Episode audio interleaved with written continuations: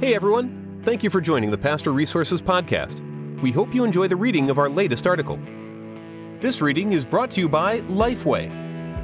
The Christian Standard Commentary series focuses on the theological and exegetical concerns of each biblical book, while paying careful attention to balancing rigorous scholarship with practical application. Grab your copy at lifeway.com. Church Budgets It All Starts with Mission and Purpose by Michael E. Batts, CPA. Addressing church budgets starts with understanding the broader context of a church's mission and purpose. If a budget represents the financial blueprint for carrying out a church's ministry plan for a particular period of time, then logic would dictate that such a blueprint and its related ministry plan should be a function, a derivative, of the church's mission and purpose. Many times, however, churches engage in elaborate budget development processes without first evaluating whether their activities are directly in furtherance of their mission and purpose. In some cases, churches operate without a well defined expression of their mission and purpose.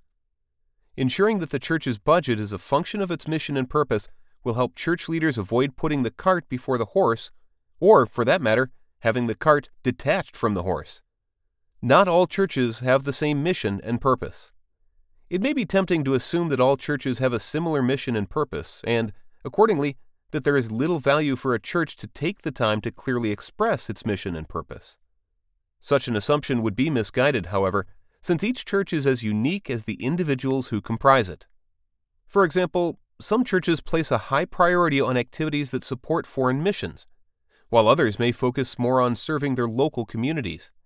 Some churches heavily use volunteers to conduct many of their activities, while other churches hire paid staff to conduct many activities. Some churches heavily emphasize Christian education in the form of grade schools or Sunday school classes, while other churches conduct relatively few educational activities outside the scope of their regular worship services. Some churches emphasize small groups to facilitate fellowship and engagement, while other churches rely on other activities to accomplish such purposes. Some churches place a high priority on recreational and social activities, while other churches focus on endeavors that are more overtly religious. In addressing and expressing its own mission and purpose, a church must evaluate its own identity, its own calling. Church leaders should ask the following questions For what specific purposes does our church exist? What are the specific objectives our church is called to accomplish or carry out? Are we on mission? Once a church has identified and clearly articulated its mission and purpose, it must identify the specific programs, activities, and initiatives that it intends to employ in order to accomplish its mission and purpose. In performing this step, the church should evaluate all of its existing programs, activities, and initiatives to determine whether they significantly assist the church in effectively accomplishing its mission and purpose. This step of the introspection process presents a great opportunity for churches to critically evaluate the effectiveness of each of their programs, activities, and initiatives.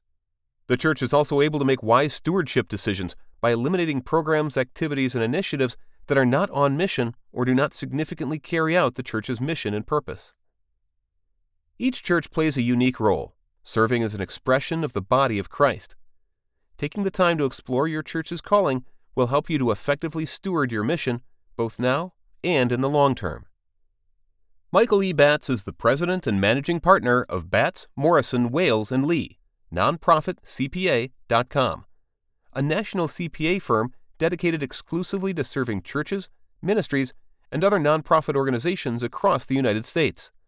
This article is excerpted from his book, Church Finance The Church Leader's Guide to Financial Operations. Today's reading was sponsored by Lifeway.